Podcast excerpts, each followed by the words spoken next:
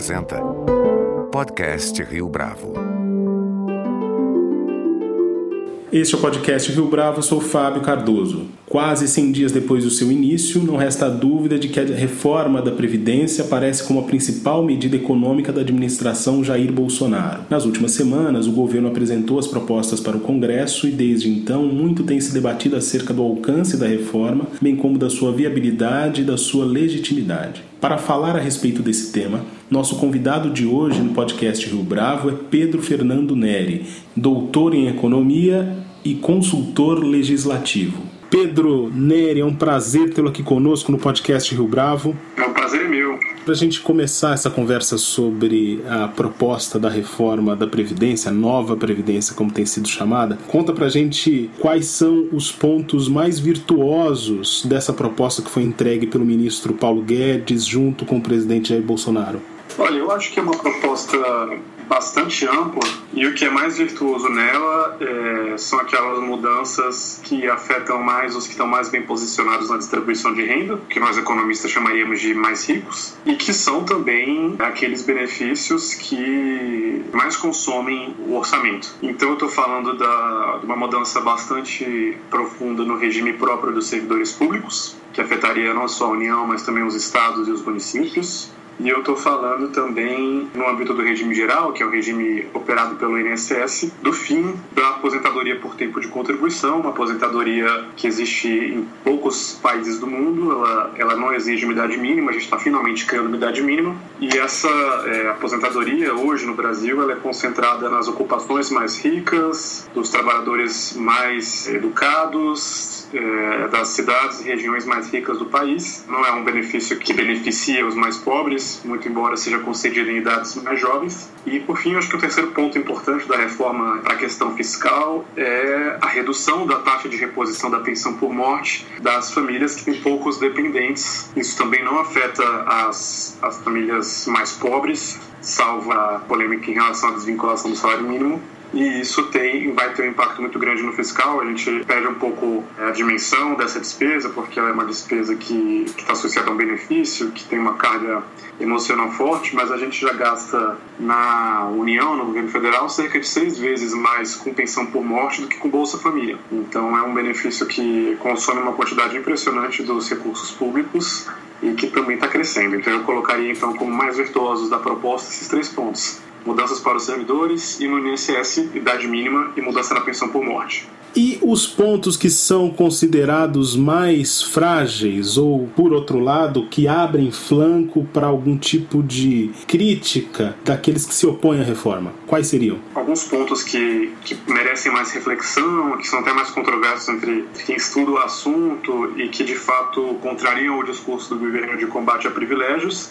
também são três. Um que está muito no debate, a questão do BPC, o benefício de prestação continuada da Lei Orgânica de Assistência Social, a LOAS. Hoje a gente de fato tem alguma distorção, porque, como o governo coloca, ele quer separar a previdência de assistência. O BPC hoje pode pagar para um homem na mesma idade, é, 65 anos, e no mesmo valor, um salário mínimo. O BPC que em tese pode ser recebido por quem nunca contribuiu, ou uma aposentadoria por idade, que pode ser recebida por um homem que contribuiu por 34 anos. Então, num caso extremo, de um trabalhador que contribuiu por 34 anos sobre um salário mínimo e um que nunca contribuiu, é possível hoje que os dois recebam o mesmo benefício de um salário mínimo aos 65 anos. Aí o que se questiona sobre o BPC é a, é a forma que a mudança foi feita. O governo propõe a redução da idade mínima de 65 para 60 anos, mas também uma redução substancial no valor de um salário mínimo para 400 reais, até que se alcance 70 anos, quando o benefício seria de um salário mínimo. Não tem transição, então alguém que contava com o benefício de um salário no ano que vem vai ter que contar com o benefício de 400 reais e não vai aproveitar esse tempo maior de recebimento porque não existe transição. Quer dizer, alguém com 64 anos é, não vai poder, sei lá, receber retroativo em relação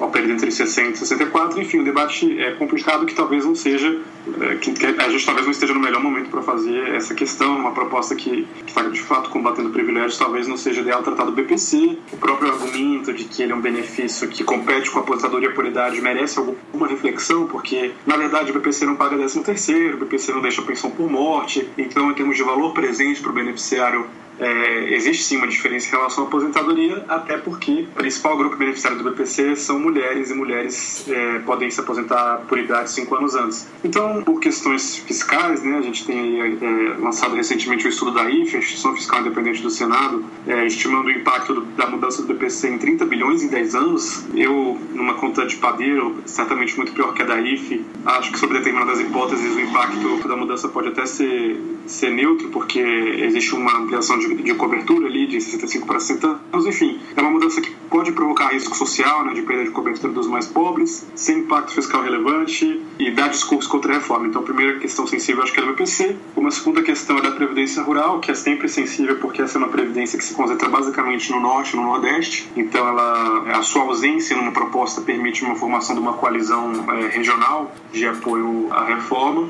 E existem algumas mudanças do rural que me parecem controversas. Vai se passar a exigir do trabalhador que não comercializa sua produção, porque hoje a contribuição em tese se dá pela comercialização da produção. Vai se exigir 600 reais anuais do núcleo familiar como contribuição. A gente está falando de um trabalhador que às vezes pode ter até um acesso precário à rede bancária. E embora a previdência rural custe muito, ela custa mais do que o nosso orçamento da saúde, da educação, cerca de 120 bilhões de reais por ano. Tem um número grande de, abre aspas, fraudes, quer dizer, pessoas do meio urbano recebendo benefícios rurais. É muito difícil você mudar a situação da noite para o dia, é muito difícil você endurecer os critérios para que, é, de fato, apenas trabalhadores rurais recebam benefício, sem prejudicar justamente quem mais precisa, que pode não ter como é, cumprir esses requisitos. E ainda no âmbito do rural, é polêmica a elevação da idade mínima da mulher de 55 para 60 anos. Ela ficaria igualada do homem rural, que também é de 60 anos o que é, em, que pesa o impacto fiscal positivo, é uma contradição numa proposta que tem uma redução de três anos na aposentadoria da mulher urbana para o homem urbano. Fica difícil defender é, uma diferenciação da mulher urbana e a igualdade da mulher rural, se o trabalho da mulher rural e o próprio trabalho doméstico da mulher rural tende a ser mais penoso. E por fim, acho que o terceiro ponto sensível, é, também complexo, é a elevação do tempo mínimo de contribuição de 15 para 20 anos. Esse é um requisito que é mais caro aos trabalhadores pobres do meio urbano e não a questão de idade mínima porque a gente sabe que muitos trabalhadores passam muito tempo no, é, no desemprego, na né, informalidade, principalmente mulheres que também passam tempo fora da força de trabalho. Em média, mulheres que se aposentam por idade no meio urbano se aposentam com 18 anos de contribuição. É mais do que os 15 que são exigidos hoje, mas menos do que os 20 que passariam a ser exigidos. Também tem risco de cobertura, o que é preocupante, porque esse pessoal seria jogado no BPC, que está com uma redução de valor.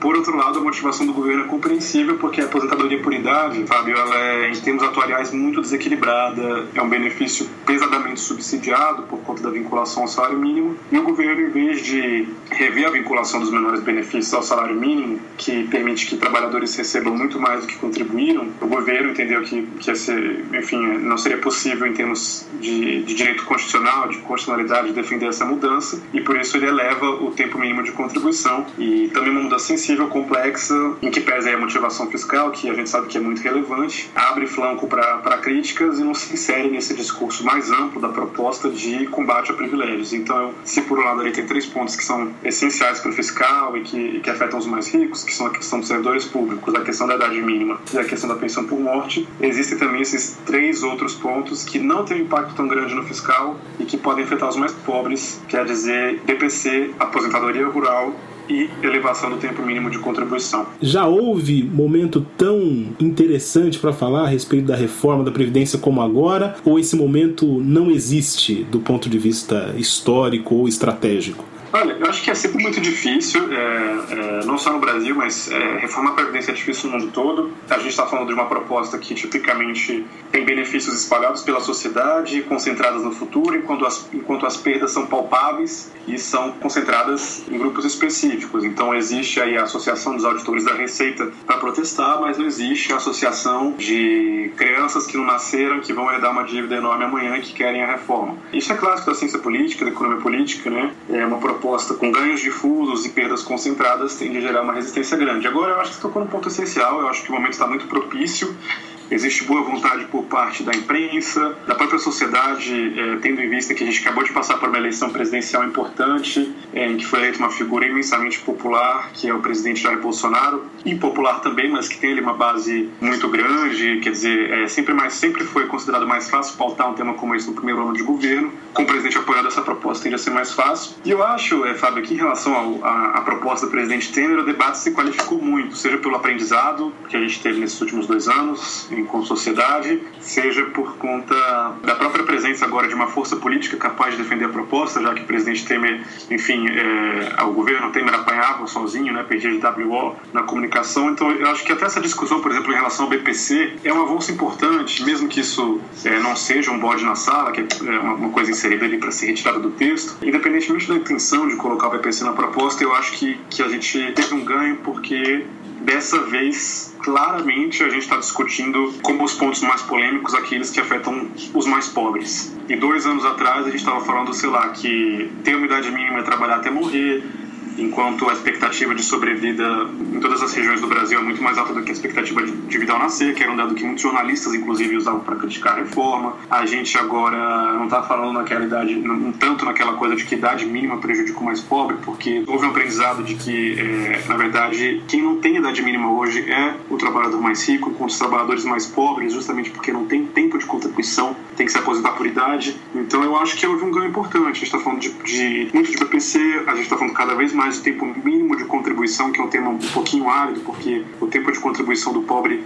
é, possui um requisito diferente do, do mais rico, da classe média, de, de quase a totalidade das pessoas que devem ouvir esse podcast, por exemplo. E eu acho que sim, ele está propício, eu acho que falta aí um esforço maior de comunicação do governo, que estava prometido para depois do carnaval, e a própria presença do presidente é, esse tema. Eu acho que ele já houve uma evolução incrível no, no, posicionamento do presidente Jair Bolsonaro, de quando ele era candidato, pré-candidato, até o momento que ele foi candidato, depois presidente eleito e finalmente presidente empossado. Ele vem cada vez mais abraçando, aceitando essa pauta, o que não era óbvio, dado os posicionamentos corporativistas que ele teve ao longo da sua carreira como parlamentar. E eu acho que se ele usar essa liderança que ele tem, eu acho que o esforço de comunicação vai melhorar. E eu acho que o debate melhorou muito, sim. Não sei se é porque agora tem um, um governo mais forte do que o governo do Temer, que veio do impeachment e não de uma eleição, ou se, se houve um aprendizado, mas eu acho que, no mínimo, no mínimo, o debate está muito mais qualificado do que era dois anos, dois anos e meio atrás. A propósito desse debate mais qualificado, há alguns dias, o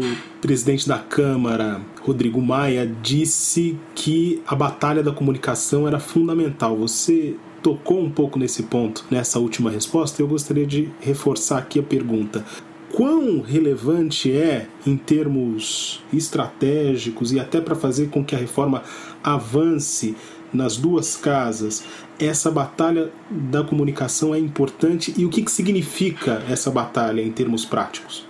Antes de qualquer coisa, a batalha da comunicação é uma batalha de convencimento, né? É um tema árido, é um tema que envolve ganhos no futuro, é um tema que traz para o debate diferentes realidades do Brasil, porque a gente tem benefícios que atingem o rico, o classe média, o pobre, o muito pobre, o urbano, o rural. Então, a gente já falou aqui de aspectos regionais, por exemplo, ou de, de inserção no mercado do trabalho. Então, é um, é um tema um pouco complexo. Eu acho que, fundamentalmente, o que falta é a questão do convencimento. E eu acho até que tende a vir pela sua, por uma questão de exaustão, né? A gente já está no terceiro governo seguido em, em cerca de três anos que pauta a reforma da Previdência como o item principal da sua agenda. Vamos lembrar que a própria presidente Dilma Rousseff, antes de sofrer o impeachment, colocava a reforma da Previdência como é, o ponto central da, da, do seu governo. A própria mensagem presidencial enviada ao Congresso para a abertura dos trabalhos em, em fevereiro de 2016 colocava é, uma ênfase impressionante à reforma da Previdência, é inquestionável. Depois o presidente Temer também colocou como prioridade, agora o presidente Bolsonaro coloca como prioridade número um. Então a gente vê essas forças políticas que se revezam é, no poder e que por conta do impeachment, das eleições se revezaram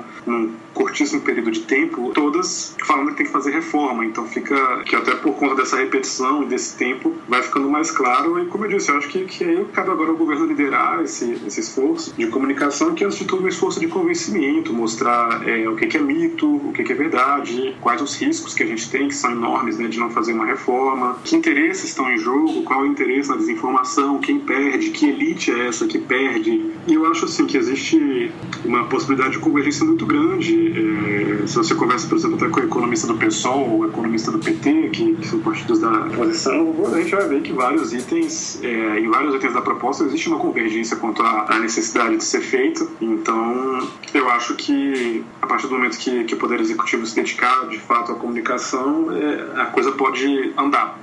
É interessante você mencionar o fato de que esse é o terceiro governo que trata da reforma da Previdência como um item preferencial, porque, ao que parece, e pode ser uma percepção equivocada da minha parte, se o governo Jair Bolsonaro não der conta da reforma da Previdência, toda a confiança que o empresariado e setores do mercado depositam nessa administração cairá por terra. O quanto disso é mito, o quanto disso está calcado na realidade, na sua avaliação?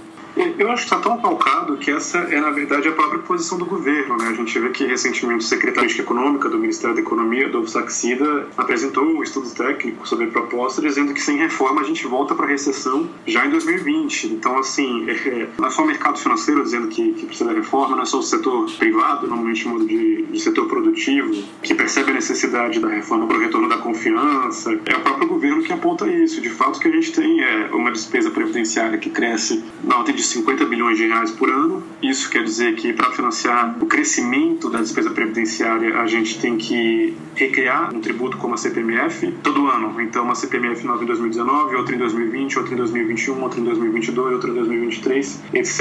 E essa é a ordem de grandeza do desafio. Sem reforma, a gente está falando de 50 bilhões de reais todo ano, tendo que ser financiado só no âmbito federal, por corte em outras despesas, muitas delas despesas discricionárias, que têm capacidade maior de promover o crescimento econômico, notadamente o investimento público. A gente está falando de corte no orçamento das famílias por meio de impostos ou de mais dívida. E a gente sabe que a trajetória da dívida pública na, nessa última década foi muito impressionante, né? Sem reforma, a gente pode acabar esse governo com uma dívida pública ao redor de 100% do PIB, dívida bruta. Então, Bolsonaro deixaria o governo com o dobro da dívida em relação ao PIB do que foi deixada pelo seu inimigo maior, Lula, que era de cerca de 50%. Então, a gente tende a ter uma espiral de, de crescimento da dívida, de perda de confiança, de elevação dos juros, que a gente não pode dizer, mas pode ser muito rápido. E aí, eu, existe uma discussão até fecha do que, que aconteceria nesse cenário, né? O presidente pode ser empichado, porque várias regras orçamentárias passariam a ser discutidas, é, passariam, perdão, a ser descumpridas, a emenda do teto cairia, existe dúvida se o descumprimento da regra do teto dá, dá ensejo ao impeachment. É, a gente não cumpriria a regra de ouro, uma regra constitucional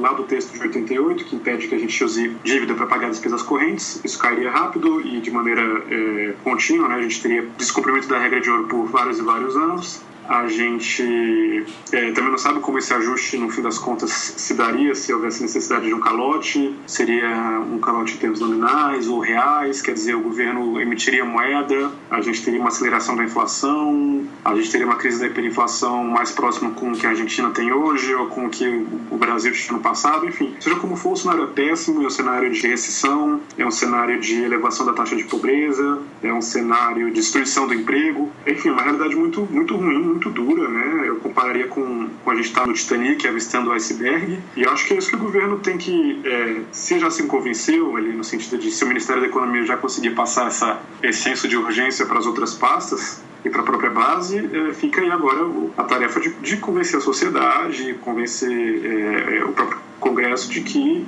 é, não existe solução fora da reforma da Previdência. A reforma da Previdência não é a cura para todos os males, mas ela é ali, é, para ficar na metáfora que eu já usei, a solução para a gente desviar do iceberg, pelo menos continuar navegando e escolher para onde a gente vai. Continuaremos navegando uma vez que essa reforma for aprovada, na melhor das hipóteses, do jeito que ela está. Daqui a alguns anos, seria necessário. É, colocar em pauta uma outra reforma? Não, eu acho que não. Eu acho que essa proposta tem é, a capacidade de resolver em definitivo esse problema. A gente fala muito da questão dos 10 anos, né, que é a economia que o governo soltou ali. Ah, em 10 anos a economia vai ser tanto, um trilhão no total, e com, com, com um determinado benefício vai ser tanto. Mas o que é mais importante do que os 10 anos, talvez, os 10 anos são importantes até por conta do teto de gastos, mais importante do que os 10 anos é a gente olhar para a questão do, do déficit atual daqui a décadas, porque eu acho que, que o investimento é, privado necessita é, de um horizonte de estabilidade muito grande, né? E eu acho que sim, a proposta como está hoje tem capacidade de resolver esse problema, até porque ela tem é, previsão de ajustes automáticos à medida que a expectativa de vida crescer, se crescer e tende a crescer. Eu acho que alguns itens podem acabar de fora da proposta, então ela não seria definitiva, mas eu acho que ela pode acabar sendo definitiva nos temas que ela tratava. Por exemplo, se houver uma retirada no texto de questões sobre previdência rural no PC, se em outro momento for necessário discutir isso, a gente só vai discutir previdência rural no PC. Agora, se a gente é, promove uma suavização da proposta que seja transversal, afetando tudo, reduzindo vários parâmetros, aliviando todas as regras de transição, muitas delas, de fato, daqui a 5 ou 10 anos, a depender do, do que está sendo pactuado, a gente vai precisar de outra reforma, porque não dá, por exemplo, para a gente ter uma idade mínima final de 60 anos para a mulher, a não ser que haja uma redução muito grande do benefício, enfim. É, então, o que eu quero dizer é que é possível suavizar a proposta, mas eu acho que é sempre mais interessante suavizar retirando públicos específicos, porque até é mais interessante do ponto de vista de formação de coalizão e deixar para revisitar esses pontos depois, do que é, desidratar de maneira geral a proposta, por exemplo, mexendo em regras de transição, porque isso provoca a necessidade de refazer reforma, essa reforma no futuro, como a gente tem feito desde os anos 90, né? A reforma do presidente Fernando Henrique, do presidente Lula foram importantes. Com a vantagem da retrospectiva, a gente vê, na verdade, que elas foram reformas negligentes, brandas, suaves. É claro que se a gente olha o que, que elas fizeram no passado e vê que a situação ainda era pior, né? A gente não tinha, sei lá, nem idade mínima para servidor público nos anos 90.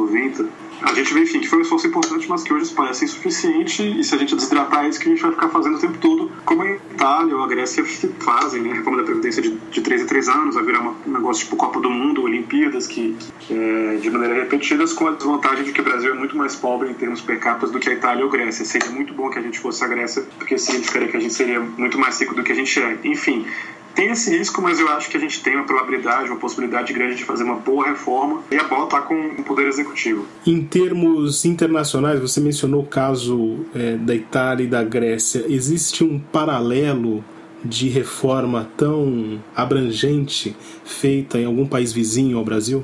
Na verdade, o, o sistema brasileiro destoa muito do, dos nossos vizinhos porque a cobertura previdenciária nos outros países é menor, eles não tiveram um momento histórico, talvez, como a Constituição de 88, então esse gasto enorme com previdência não acontece nos nossos países vizinhos, até porque muitos, não só o Chile, têm um regime de capitalização, quer dizer, é, previdência é muitas vezes um problema privado para boa parte da população do que só um problema do Estado. Então, eu acho que como o nosso regime previdenciário é tão diferente, destoa em tantas regras, em tantos benefícios, a gente é, criou esse filão político de previdência, né, que, que sempre foi uma maneira muito efetiva de, de satisfazer grupos políticos, jogando a conta para depois. Como a gente tem essa previdência tão desequilibrada, é, é difícil até a gente pensar num esforço de reforma semelhante. Talvez o da Grécia, talvez o da Grécia, que era realmente uma coisa, é, às vezes, até ridícula a gente pensar, porque a Grécia, em alguns parâmetros, não todos, ela, enfim, era até do que o Brasil, aposentadoria especial para músico, para padeiro, para cabeleireiro,